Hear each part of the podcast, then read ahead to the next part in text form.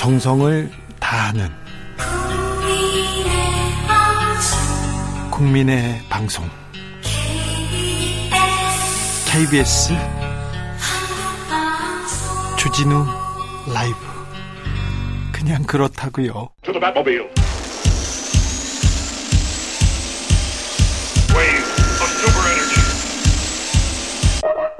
주기자의 1분 윤 대통령은 관중에게 손을 흔들어 인사하고 와인드업 자세를 취한 뒤 공을 던졌다. 공은 스트라이크 존을 통과해 포수 강민호 선수의 미트에 꽂혔다. 공을 four-seam 그립으로 잡았지만 완만한 포물선을 그리는 구질이었다. 시구한 대통령 중에선 윤 대통령의 투구폼이나 구질이 가장 나았다는 평가가 나왔다. 조선일보 기사입니다. 조선일보 다른 기사를 한번 볼까요? 제목은요. 윤 대통령 대구에서 프로야구 개막전 시구 한일 정상 피칭 대결의 승자는 네. 윤 대통령은 와인드업 자세를 취한 뒤 공을 뿌렸다. 공은 포물선을 그리며 포수 강민호 선수 미트에 꽂혔다. 포물선 좋아하시나요? 네. 스트라이크 존 근처를 통과한 것으로 보였다. 기시다 총리는 와인드업 동작 없이 키킹 동작만 하면 하며 공을 뿌렸는데 스트레, 스트라이크 존을 벗어나 포수가 자리에서 일어나 원바운드로 받았다. 스트라이크 존도 좋아하십니다. 네. 윤 대통령 야구부 출신이라면서요. 대통령의 구질이 역대급이어서 어쩌라는 건지요. 그런데요. 윤 대통령 역대급 돌직구라는 보도 TV 조선뿐만 아닙니다. 역대급 돌직구 기사가만도 50개 넘게 나왔습니다. 한국 야구 역사상 최고의 돌직구 투수가 윤석열 대통령 아닌가 이런 얘기도 있습니다. 돌직구 시구 마운드 위에서 아, 윤석열 대통령 신은 국산 운동화는 뉴시스 기사인데요. 국산 운동화 기사가 수십 개 나왔습니다. 100개 넘게 조금 있으면 넘어갈 거예요. 윤 대통령 시구 말고 잘하는 거 없습니까? 패션 말고 할 말이 없습니까? 도대체 언론은 왜들 그러세요? 언제까지 이런 기사만 쓸 거예요? 주기자의 1분이었습니다. 윤수일 아파트 야구 시즌이죠? 네, 이 노래 들어야죠.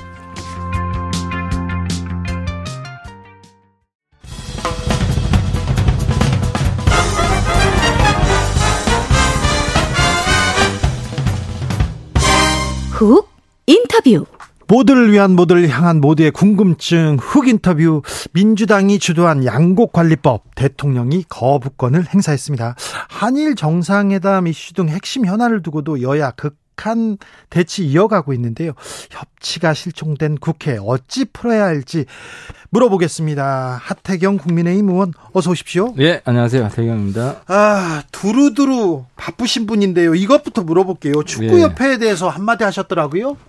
당연해야죠. 예. 축구협회 지도부가 네. 좀 제정신이 아닌 것 같아요. 그 아니 그 승부 조작. 네. 승부 조작한 사람들을 다시 축구계 지도자가 될 수 있는 길을 터줬거든요. 갑자기 사면령이 그 사면한다는 건 무슨 말이냐면 네. 뭐 여러 축구 팀이 있잖아요. 네네. 대학교, 뭐 중고등학교 거기서 다시 네. 지도자, 감독이나 코치가 될 수 있는 길을 열어준 거거든요. 네. 근데 어떻게 그 지도를 해요? 승부 조작한 사람들이? 승부 조작한 사람이? 그렇죠. 다시 지도자가 된다는 게 네. 그 학부모들은 가만히 있겠어요? 네. 그래서 그건 정말 도저히 용인할 수 없는 네. 만행이죠. 아, 그래서 제가 한마디 했고 네. 다행히 이제 잘못했다고 네. 다 처리하긴 했는데 네. 또 언제 또 할지 모르기 때문에 네. 그래서 제가 이번에 그 강력하게 축협 완박법 해가지고 네. 승부조작 못 다시 사면 못 사면 완박법 승부 조작한 사람들은 네, 사면 못하게 네. 영원히 못하게 법을 지금 발의할 거예요. 곧. 네. 네. 아, 법까지 또 만드시려고요? 네, 못을 박아야죠. 알겠습니다. 네. 대통령도 사면 하는데. 어, 그건 다르죠. 그러니까 이분들은 사면이라는 사면을 못하게 한다는 게 일반 생계를 못 꾸리는 건 아니고 예. 축구계 지도자가 되는 길을 아, 그걸 허용하면 안 된다. 알겠습니다. 그럼 네. 법까지 만든다고. 예. 자, 또 문화체육계에 또 다방면에서 활동하시는데 하태경 의원님 CJ 관련해서도 한마디 하셨어요. CJ 잘 모르시는 분들이 있을 텐데 네? 이거는 당시에 이제 오디션 네 오디션 프로그램, 프로그램에서 프로그램에 투표 조작을 한 거예요. PD들이 했죠. 예, 네, 했고 투표 조작 어떻게 했냐면 네. 투표수가 등차 수열이야. 네. 아, 그거 보고 진짜 놀랐어요. 네. 투표 개표가 쭉 나올 거 아니에요. 국민들이 이제 투표를 한 건데. 네. 등차 수열 공식에 대입하니까 쫙 떨어지는 거예요. 그렇죠. 이거 조작했네요. 그럼 등차 공식을 등차수열 공식을 만들어 놓고 집어넣었다는 거 아니야? n n 번만 네, 숫자를 네. 바꿔서. 예.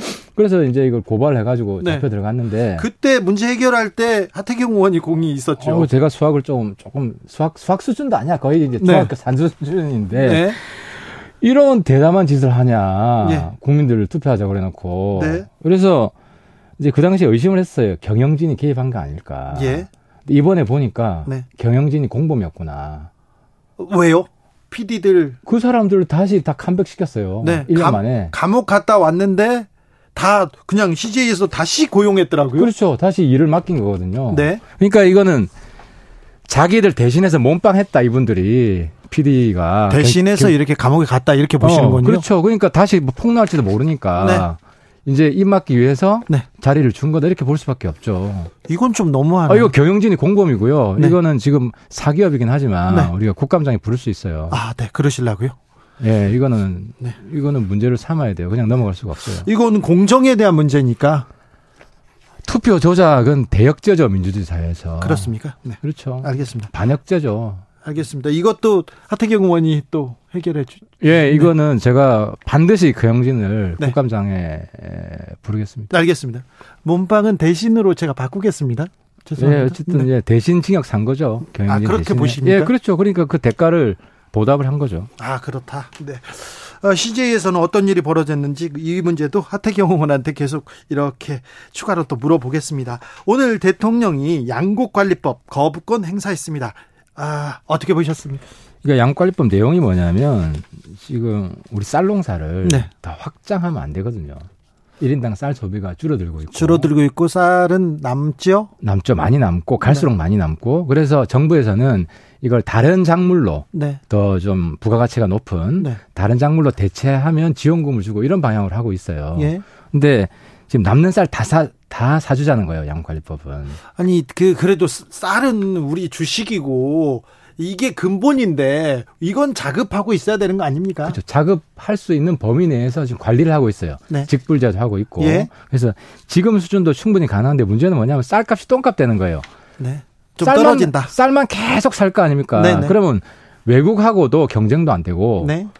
그리고 쌀 수준, 쌀 품질을 가지고 이제 가격을 매기는 게 아니라 그냥 정가로 다 사주는 거예요. 양에 따라서. 네. 그럼 쌀 품질도 떨어질 거 아닙니까? 네. 그러니까 쌀 경쟁이 더 떨어지겠죠. 네. 그러니까 이거 농가에게도 안 좋고 때문에 역대 대통령이 거부권 행사한 경우가 여러 번 있어요. 그런데 거부권 행사 이거 쉽지 않은데 그냥 바로 거부권이라기보다는 다시 재심의해 달라는 거죠. 그렇습니다. 재심의 요구권이죠. 그래서 민주당은 국회에서 다시 재심의를 해서 이때는 이제 3분의 2를 득하면 네. 대통령이 반대해도 통과시킬 수 있는 거죠. 쌀값이 헐값이 돼가지고 이 문제는 아 이거 그런데 농민들 위해서 민주당은 반드시 필요하다고 이렇게 들고 나왔는데 아닙니까? 농민들을 위해서도 안 좋죠. 쌀 경쟁력도 떨어지고 거부권 행사는 그러니까, 그러니까 다른 업종으로 좀 바꿔서 네. 어, 더 부가가치가 높은 그런 작물들을 생산하는 게 농민들의 미래를 위해서 훨씬 좋죠. 네. 거부권 행사는 당연하다고 보시는 거고요? 왜 민주주의죠 이게? 그렇습니까? 네. 민주주의입니까? 민주주의죠. 네. 아니 국회 헌법이 부여한 대통령의 권리죠. 권한다. 그러니까 대통령의 권한이지만 국회에서 좀 합의가 됐으면 좋았을 텐데. 좋았을 텐데 네. 민주당이 뭐 합의가 안 되는 조급하니까 그냥 밀어붙인 건데. 민주당이 조급해서 그렇습니까? 네, 그렇죠. 좀 더 시간을 두고 뭐 이야기를 하면 대안이 나올 수도 있었는데 그냥 네. 밀어붙인 거죠. 남하은님, 아이고 하의원님 일 잘하시네요. 부산 해운대입니다. 박수 칠 수 있는 일 많이 하십시오. 지역구에서 지금 연락 왔습니다. 아, 제 지역구입니까? 네. 네, 감사합니다. 자, 외교통입니다. 하태경 이것 좀 물어보겠습니다. 예. 음, 대일 외교 지금 잘하고 있냐, 똑바로 하고 있냐, 국민들 관심 많습니다. 민주당에서 한일 정상회담 국정조사 하겠다 이렇게 얘기했는데 이 부분 어떻게 돼, 보십니까? 그러니까 이제 지금 국내 국제 정치의 경계가 많이 무너졌어요. 네. 국내에서 무슨 일이 있는가를 잘 관찰해서 일본에서도 대응을 하고 중국에서도 대응을 하고 네. 이러고 있기 때문에 국정조사를 하게 되면 아무래도 국가기밀 같은 사항들이 많이 나올 수 있잖아요. 예. 국익 손상, 국익 저해 행위죠. 그렇습니다. 그래서, 그렇죠. 그래서 우리 당도 과거에는 그랬어요. 외국 우리 정상이 외국에 나가 있을 때는 어, 정치적 비판은 좀 자제하자. 그쪽 외교에 집중할 수 있도록 네. 이런 전통도 다 무너졌어요. 제 옛날 발언록 찾아보세요. 문재인 대통령 때 외국 나갈 때마다 제가 야당이 좀 대통령에 대한 외교적 비판 자제하는 게 좋다. 그리고 돌아오면 하자. 네. 이런 관례를 좀 계속 강조를 했는데 네. 좀 그런 관례를 좀 다시 좀 되살릴 필요가 있다. 근데 이번 한일 정상회담은 일본 언론에서 보도되는 걸 보면 이렇게 논란이 많은 정상회담도 좀 드물어요. 그게 이제 중국이 우리한테 시비 걸때 네. 우리 국내 언론을 다 살피고 네. 중국 입장에서 조금 못마땅한 언론에 대해서는 한국 정부한테 계속 공격을 합니다. 왜 이런 이런 근데 사실 민주주의 사회에서는 언론 통제가 불가능하잖아요. 예? 그리고 언론의 입장이 일본 정부 입장은 또 아니에요. 네? 그래서 일본 언론에 대해서 일일이 다 대응하는 그리고 오보도 많이 있고 일본 언론들 오보 되게 많아요. 내가 북한 일본... 북한을 해서 잘 아는데 네. 북한 쪽 관련 기사들은 일본 언론이 오보가 제일 많아요. 그리고 또 이제 약간 극우 성향의 언론들은 당파적으로 편파적으로 쓰죠. 네, 편파적으로 쓰는 경우도 있고 어 지난번에 그 뭡니까 이제 독도 이야기했다 하는 것도 네. NHK가 약간 왜곡 보도를 했어요. NHK의 왜곡, 왜곡 보도입니까? 왜 보도였고 민주당도 그 인정을 했죠. 그래요? 예. 그래서 독도 관련되는 거. 예, 그래서 독도 더 이상 문제 안 삼았잖아요. 그래요? 예. 아, 그러면 지금 독도의 날을 만들고 독도에 대해서 얘기하는 건 지금 다 불필요한 논쟁입니까? 그러니까 이제 독도 문제를 좀 우리가 냉정하게 볼 필요가 있는 게 일본에서 독도가 한국 땅이라는 거를 인정하는 거를 바라는 건좀 어렵죠. 그렇습니까? 예, 그게 냉정한 현실이에요. 우리 마음 같아서는 일본 사람들이 독도 한국 땅이라는 걸 인정받고 싶잖아요. 네. 근데 이제 그러면 계속 그럴 때까지 싸울 거냐? 대통령까지 나서서 독도는 우리 땅이고 대통령이 독도도 직접 가고 네. 대통령 독도에 뭐 무기 이런 거 갖다 놓고 네. 이러면 속 시원하다 싶잖아요. 근데 문제는 그렇게 하면은 독도가 더 부각돼 가지고 네. 저기는 분쟁 지역이 되는구나. 이래서 오히려 일본은 자꾸 독도를 분쟁 지역 하려고 하고 네. 거기에 말려드는 수가 될 수도 있거든요. 그래서 독도는 가급적 이슈를 안 만드는 게 현명한 전략이죠. 그렇죠. 일본은 시끄럽게 하더라도 우리는 무대용으로 가는 게. 대통령이 독도 관련해서 언급하지 않는 게 낫습니까? 여태까지 독도 관련해서 가장 잘못된 정책은 뭐 전임 감옥도 가시, 갔다 오셨지만 이명박, 대통령의 대통령. 독도 방문. 알겠습니다. 그게 그때는 시원하고 지지를 많이 올렸어요. 두고 두고 비판받는 거죠. 네. 잘못한 건 잘못했다고 해야죠. 그렇죠. 그래서 그런 실수를 반복하면 안 됩니다. 알겠습니다. 후쿠시마 현지를 민주당 의원들이 방문하겠다. 대통령이 말을 안 하니까 우리라도 가겠다 이렇게 하는데요. 이거는 어떻게 보십니까? 근데 이제 이게 이제 선거용으로는 괜찮아요. 선거용으로? 어, 왜냐하면 NGO는 가서 네. 뭐 싸우고 이래도 상관이 없는데 국회의원이 가면 뭔가 일본 시민사회나 네. 일본 정치권을 설득할 수 있는 뭐 데이터라도 있어야 될 거 아니에요. 예. 데이터 가져갑니까? 지금 조사도 안 했는데. 거기 가서 조사해 보겠다는 거 아니에요? 그물 떠서 조사해 보겠다고? 아니 물 타서 조사하는 거 아니, 그러니까 내 말은 만나고. 데이터를 확보하고 가는 건 내가 이해를 한다. 근데 그러면 일본 예를 들어서 그 후쿠시마 오염수가 방류되면 가장 피해 보는 게 누굽니까? 일본, 어, 민들 일본 앞바다잖아요. 네. 일본 사람들이에요. 네. 일본에서 들고 일어날 거란 말이에요. 네. 그럼 일본에서 우리가 연대할 사람들이 생길 거 아닙니까? 예. 그럼 데이터를 가지고 야 이런 오염수가 나오는 니들 가만히 있을 거냐? 그때 그걸 가지고 싸우자. 그렇지 무슨 데이터라도 가져가야지 데이터도 하나도 없이 가면 어떻게 싸워서 이깁니까? 그냥 뭐 또 몸싸움 하는 거 보여주려고? 그럼 국내에서 인기 올라가겠죠. 몸싸움 하면. 국제적인 창피지, 수치지. 아, 일본은 쉬쉬하잖아요. 조용히 넘어가지 않습니까? 일본의 정치인들 지금 제일 인기 있는 정치 전략이 뭔지 알아요?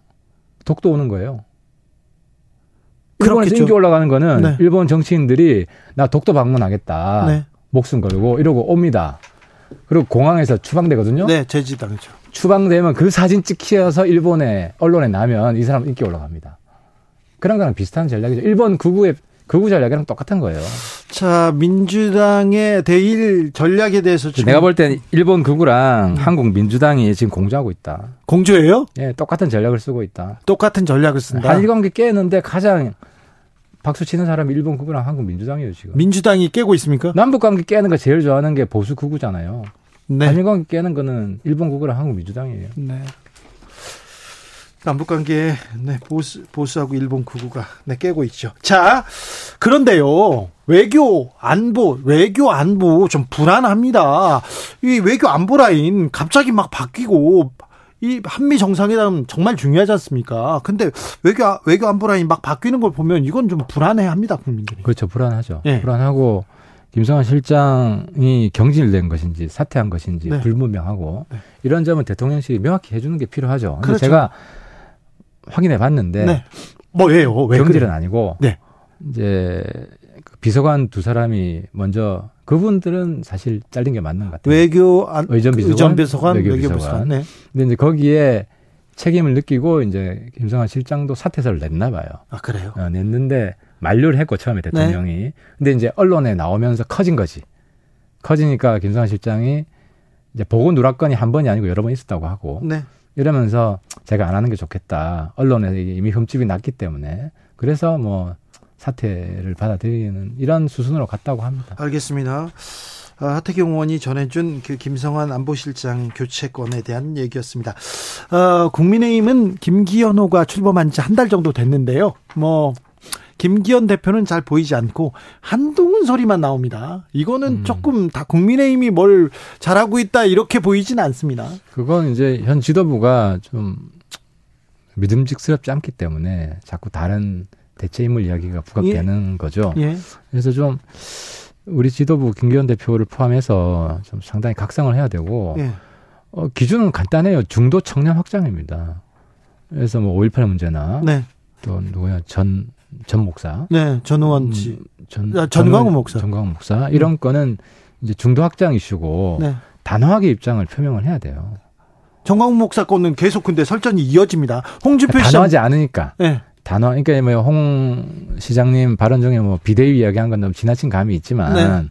어쨌든 단호하지 않으니까 이제 그런 이야기가 나오는 거고 그래서 어뭐 전 쉽잖아요. 정강훈 세력과는 결코 함께하지 않겠다. 단호하게 끄면 되는 거거든요. 네. 근데 그 얘기가 그렇게 힘든가 봐요. 그러니까 중도표가 떨어지는 거죠. 그렇습니까? 굉장히 안타깝습니다. 네. 홍준표 시장은 왜 이렇게 목소리를 내는 거죠? 홍 시장님이 그때그때 이야기하는 거 보면 일리 있는 말씀 굉장히 많이 하세요. 네. 근데 쭉 늘어놓고 보면, 오랜 시간 늘어놓고 보면, 왔다 갔다 하지. 같이. 그래서 신뢰도가 좀 떨어지고 무게가 좀 떨어진 감이 있는데 네. 어쨌든 지금 이야기하는 거는 옳은 말이기 때문에 네. 홍 시장님 말을 수용했으면 좋겠다. 그런데 아무튼 대구에서 계속 중앙 무대에 대해서 계속 얘기합니다. 어, 그뭐 그분은 충분히 그럴 자격이 있죠. 우리 네, 과거에 그렇습니다. 대통령 후보였고 네. 이번에도 뭐 안타깝게 네. 뭐 떨어지신 분이고. 그렇습니다. 한동훈 장관도 국회에 나오기만 하면 뉴스의 인물이 되는데 뉴스 중요 인물이 되는데 너무 좀 정치적으로 각을 세우면서 네, 원래 정치적이지 않아서 그래요. 그래요? 네, 정치적이지 않고 나름 소신이 뚜렷한 것 같아요. 네. 어, 국정 철학이나 또 소위 정치라는 너무 정치적이지 않고 그냥 바른 소리 하는 거죠 본인 입장에서. 그렇습니다. 네, 바른 소리 하고 민주당 앞에서는 지지 않고. 네. 뭐 이런 게 뭐 보수에 상당히 박수를 받고 있기도 하고요. 네. 그래서 본인의 미래에 뭐 총선에 출마할 건지 아니면 내가 계속 있을 건지 본인이 결단하는 문제인데 네. 그런 마음가짐이면 저는 내각에 계속 있는 게 더 낫지 않나. 내각에 계속 있는 게 나아요? 왜냐하면 일벌레잖아요. 일벌레? 일, 벌레고 굉장히 열심히 잖아. 자료 굉장히 정리를 잘하고 옛날에 무슨 일이 있었는지도 다 조사하고 네. 알고 있고 네. 또 외국 어떻게 돌아가는지도 잘 알고 하기 때문에 윤석열 또 대통령 신임이 두텁잖아요. 네. 그럼 내각에 뭐 부처를 바꿔서라도 있을 수도 있고. 그래요? 뭐 그리고 대통령실에 가서 일을 할 수도 있고 네. 여러 선택이 있기 때문에 국회보다는 내각이나 대통령실 내각이 낫다 이렇게 어, 국회에 오면은 여론 고려를 많이 해야 되거든요. 예. 근데 이제 지금 고려 안 한, 하시는 분이잖아요. 네, 그, 그렇죠. 고려를 안 하기 때문에 오히려 돌직구 어 직선 어떤 직구 던지죠. 직구 던지는 이런 거는 장관이 훨씬 낫다. 눈치 안 보고 하는 데는. 네. 정치적이지 않아서 오히려 한동훈이 주목을 받는다. 그렇고 민주당이 너무 키워 싸움도 못하면서 왜 자꾸 한동훈한테 덤벼가지고 판판이 깨지고 민주당 아, 불쌍하더라고. 아니 그건 아니고 저그 김우겸 민주당 뭐 강성 지지자들은 좋아하겠지만 김우겸 의원은 뭐 아무튼 조선 제일 검인지는 몰라도 조선 제일 혀다. 그의 말재주가 잔재주가 부럽다 그런 얘기도. 혀는 칼보다 강하지. 아 그렇습니까? 그렇잖아 말은 말은 뭐 칼보다 강하단 말도 있죠. 혀는 칼보다 강하다는 건 전 처음, 처음 들어봤네. 아무튼 뭐 일리가 있습니다.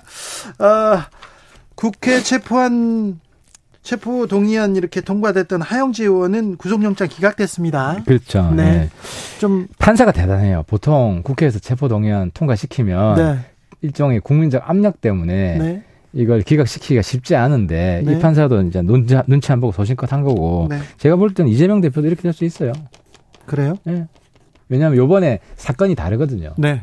지난번 거는 사건이 다르죠, 아예. 아예 이번 건은 백현동이랑 예. 그 대북 성군권이잖아요. 네. 사실관계가 거의 다 나와 있기 때문에 네.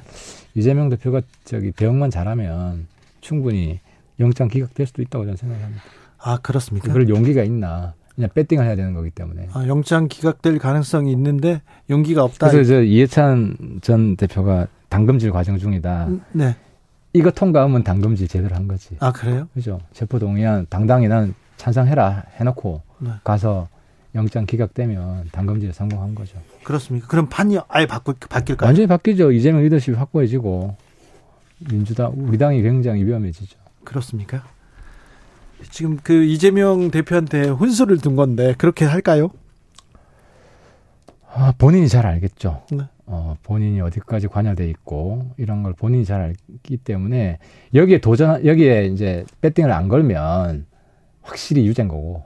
아이 그렇지는 또뭐 아, 그렇지는 뭐 지켜봐야 됩니다. 아 저도 뭐 옛날에 재판도 여러 번 받아봤고 네. 또뭐 간접적으로 선거법도 있어봤는데 본인이 제일 잘합니다. 자 하태경 의원은 어떻게 생각할지 물어보겠습니다. 제주도 4.3 추념미식이 있었습니다. 근데 태영호 어, 국민의힘 최고위원의 발언 김일성 지시로 촉발됐다 이런 얘기는 어떻게 민심은 어떻게 고려할까요? 그 제가 드리고 싶은 말씀은 과거사에서 이념의 강을 넘었으면 좋겠다. 네. 그러니까 이제 제주도 4.3이 어떻게 촉발됐는지는 이제 다 알아요. 네. 아는 사람들은 다 알고 네. 어, 남로당이 주도했고 근데 지금 우리가 추모를 하는 게 그때 남로당 사람들 추모하는 게 아니잖아요. 무고한 좌우 희생자들. 좌우 대립 속에서 네. 쓰러져간 그 억울한 우리 영혼들 네. 그분들을 추모하는 거잖아요. 이게 미래지향적인 화합과 국민 통합의 메시지가 있는 거거든요. 그래서 역사책에 쓰일 것과 추모 공간에서 말할 것은 좀 구분해서 말하는 게 좋고, 예. 어, 그래서 아무튼 좀 이게 왜 일어났는지 네. 이거 알 사람 다 안다. 그래서 뭐 굳이 이걸 강조 안 해도 된다. 네. 말씀 드리고 싶어요. 아니 그러니까 이건 전당대회 과정에서 선거운동으로 쓴 거 아니에요? 아 그렇죠. 보수층을 결집시키는 데는 도움이 됐지만. 네. 이 상태로 계속 가면요. 네. 내년 총선은 다 떨어집니다, 제주도. 우리 당. 네. 그래서 조기에 저는 태 의원이 제주도당 어, 위원장분들 네. 그리고 그 시, 도의원들 있잖아요. 네. 만나서 네. 같이 좀 간담회도 좀 하고 네. 그래서 대응 방향 같이 수기해서 좀 잘좀 좀 합의해서 나갔으면 좋겠어요. 김일성 지시다 이런 거는 사과해야 되는 거 아닙니까? 거기 그렇게 배웠다고. 근데 이제 아 제가 태원한테 이야기를 해드려야 되는데 제 지식으로는 네. 남노당 지시고요. 남노당 지시고 48년에 그때는 남노당이 김일성의 북노당이랑 분리돼 있었어요. 네. 그래서 김일성하고는 상관없이 네. 어, 남노당 박헌영 주도로 이건 또 역사적인 얘기니까 역사의 판단에 맡기고 네, 저는 네. 태 의원 의견에 동의하지는 않습니다. 그렇습니까? 네. 어, 이번에 국민의힘 원내대표는 누가 됩니까? 지금 저도 전화가 많이 와서 네. 고민을 많이 하고 있는데 많은 의원들이 그날 당일 그 정견 발표하는 거 보고 바, 결정할 것 같아요. 그래요? 큰 차별성이 없고 누가 돼도 비슷하다. 그러니까 친윤계 아직 보기에는 네. 뭐 둘 다 친윤계고 두 분 다 개성이 아주 강한 분이 아니고 정치적 색깔이 네. 두드러진 분도 아니고 차별성이 별로 없어서 차별성이 있다면 이제 지역 출신인데 네. 그래서 어, 지역 출신만 가지고 결정하기에는 조금 부족하다 다들 생각하고 있고 네. 그래서 현장 투표가 좌우할 거고 예측하기가 거의 불가능할 거다. 네, 그렇습니까? 자, 그날 가 봐야 되는데 원내대표 꾸리면 김기현 대표 이제 안착되고 좀 어, 존재감 보여줄까요?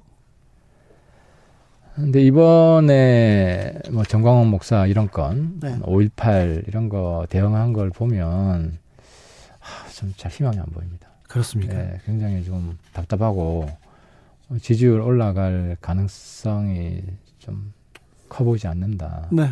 그래서 아무튼 지도부가 새롭게 좀 마음가짐을 단단히 잡고 우리 MT라도 좀 가서 네.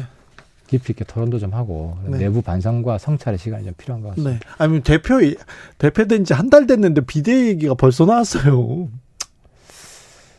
그러게요. 좀 하여튼 이 상황의 심각성을 좀 충분히 좀 각성을 좀 했으면 좋겠습니다. 하태경 의원님 그런데요. 민주당하고 정치는 복원되는 겁니까? 대화는 하는 겁니까? 타협은 어떻게 하는 겁니까? 그래도 우리가 어제 그 뭡니까 저 엑스포 네. 실사단 와서 국회에서 다 같이 하나가 됐잖아요. 네. 어, 적어도 하나가 되는 게 필요할 때 하나가 될 수 있는 정치력은 있는 거죠. 네. 물론 좀 더, 네. 좀더 협치를 해야 될 필요성은 있지만, 네. 그리고 이제 민주당도 자기 내부의 분란이 크다 보니까 자꾸 화살을 바깥으로 지금 돌리려고 이재명 대표가 있으면 내부 분란이 사라지겠습니까?